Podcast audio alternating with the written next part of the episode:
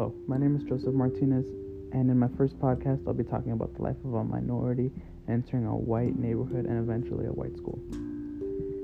I spent most of my childhood in Woodridge, went to school and lived there for, a, for about five years. Woodridge has a lot of minorities, but not a lot, but not a lot of white folks. The school was alright, not too bad, but I did enjoy my time there. I fit in that school. There were a lot of my people, the Latinos, and I get along with them pretty quite well.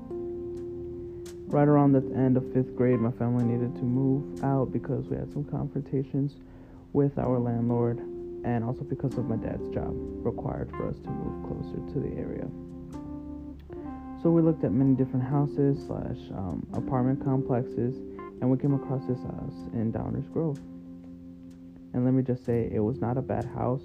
Everything was at walking distance, and the house was in pretty good condition for the good price.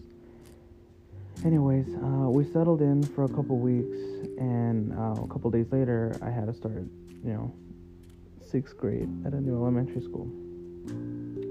And it was my first day in middle school, in elementary school, sorry. And I'm not lying, I was the only minority in my whole class.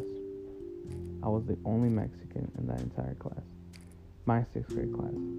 And at first I was nervous, I was also shy, but I didn't think as a kid going in a school would be a big problem. But I tried to make the best of it. But it was difficult not seeing the people I'm used to seeing almost every day back in Woodridge. I got to know my peers better, and they were the best people from elementary school. They all helped me out a lot, and I'll never forget that. The support made me get through elementary school a lot smoother, and it was a similar experience in middle school.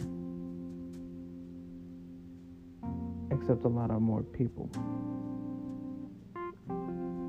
I got to know more a lot of people, especially the Latinos once I entered elementary or middle school. Sorry, um, and I got I got along with them pretty well. In fact, I'm still really good friends with them. Some moved, unfortunately, but we still keep in touch every now and then.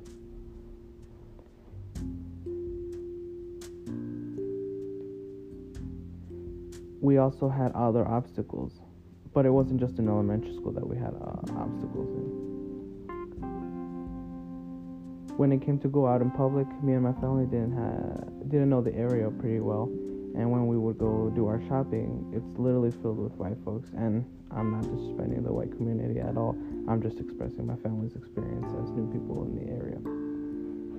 Anyways, uh, it wasn't. Um, how would I say it? It wasn't hard we were it's just we're not used to seeing so many white folks all together. But over the years, it has been the best thing ever living in Downers Grove.